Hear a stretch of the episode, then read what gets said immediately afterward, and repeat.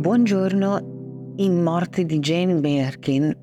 per qualche ora ho aspettato prima di eh, parlare o preparare questo podcast dedicato a lei perché volevo capire quanti e quali giornali avrebbero titolato sulla morte di un'attrice che ha vinto molti premi, ha cantato, anche è stata un'importantissima cantante ben al di là di quel Moi je, je t'aime, moi non plus, eh, che le diede la notorietà,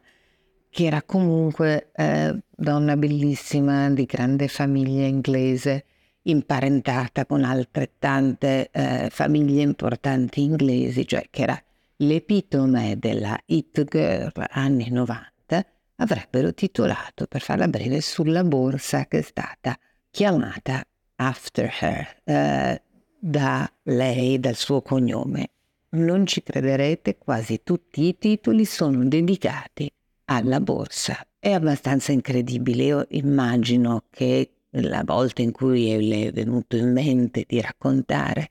come andò il suo incontro con Jean-Louis Dumas, che all'epoca era l'amministratore delegato, nonché membro della famiglia degli Hermès Dumas, in aereo e eh, che rovesciò tutto il contenuto di questo cestino, perché lei in realtà era famosa per portare cestini di vimini, ha dato notorietà a questi cestini di vimini, rovesciò tutto il contenuto di questo cestino e disse che aveva bisogno di un carry-all, cioè di, un, uh, di una borsa capiente per portare tutto, compresa anche la figlia piccola, eh, tutti gli accessori, no? i biberoni, i giochini, eccetera. Allora, eh, nel, in quella metà degli anni 80, tra il 1984, Ludo Young, la sua terza figlia, dopo Charlotte Gainsbourg e Kate Barry, era molto piccola e lui si impegnò durante questo volo, ormai lo sa praticamente chiunque, a disegnarle questa borsa che è diventata poi la borsa più desiderata e fra le più costose al mondo la morte di Jane Birkin, e questo vi fa capire quale è e quale sia il valore in questo momento delle icone e delle icone del consumo, è stata la sua morte, la morte di Jane Birkin, eh, paragonata immediatamente, messa a confronto con la borsa, la donna che ha dato il suo nome alla borsa, a parte che ce ne sono altre a partire dalla Kelly, sempre in seno a Hermès, però ehm, è abbastanza da, insomma, bisogna riflettere su un tema come questo, sul fatto che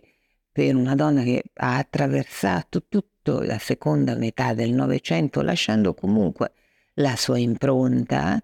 eh, ci sono diversi film che la ricordano. Io la ricordo in Assassinio sul Nilo, in realtà, ma ne ha fatti molti, molti di più. La ricordo lì perché aveva quest'aria con questi occhioni sbarrati, no? molto